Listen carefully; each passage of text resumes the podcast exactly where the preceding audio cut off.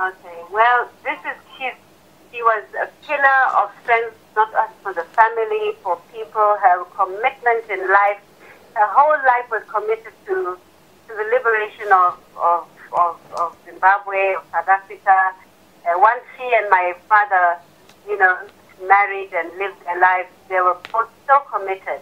And so all we have grown up with is just seeing her concern and her wish that as many people would become empowered. Her major concern was, even if you were disabled, were you able to do something with your life? Were you able to be somebody respectable and free? And so she truly was a great, the greatest person you could have. The greatest. We as a family are so honored and so privileged to have had two parents who have been who just demonstrated to the fullest the commitment of their lives to the freedom of their people and for happiness and dignity. We started off just last year a little tournament in Bonda, our home area, and all she kept thinking is to see the happy faces on people.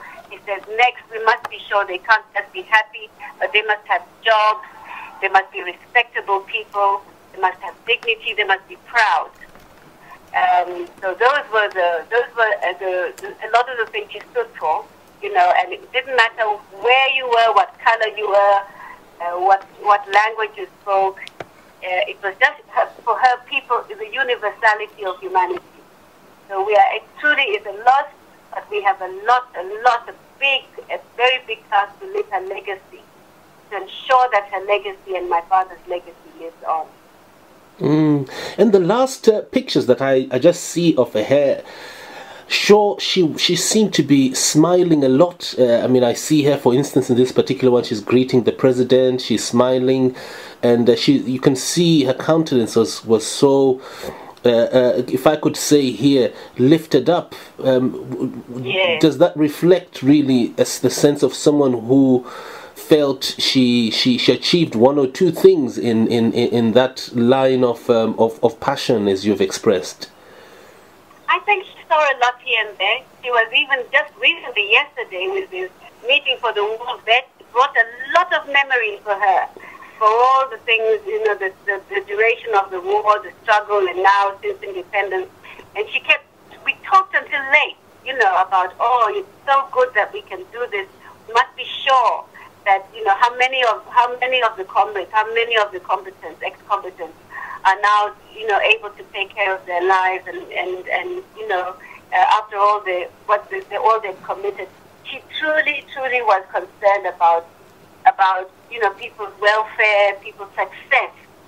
She was happiest when she saw people successful and in attaining what they had. I think between herself and my father, they had something about, we've just got to make it better for people.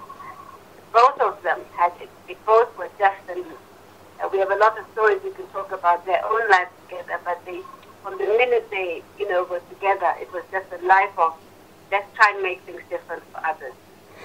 Oh, thank you very much. And in the next interview, I would like to feature your father, because your father has a history as the first Black African barrister to qualify on British soil, and I think that is something that we would like to profile so people can get to know about Herbert Chitepo.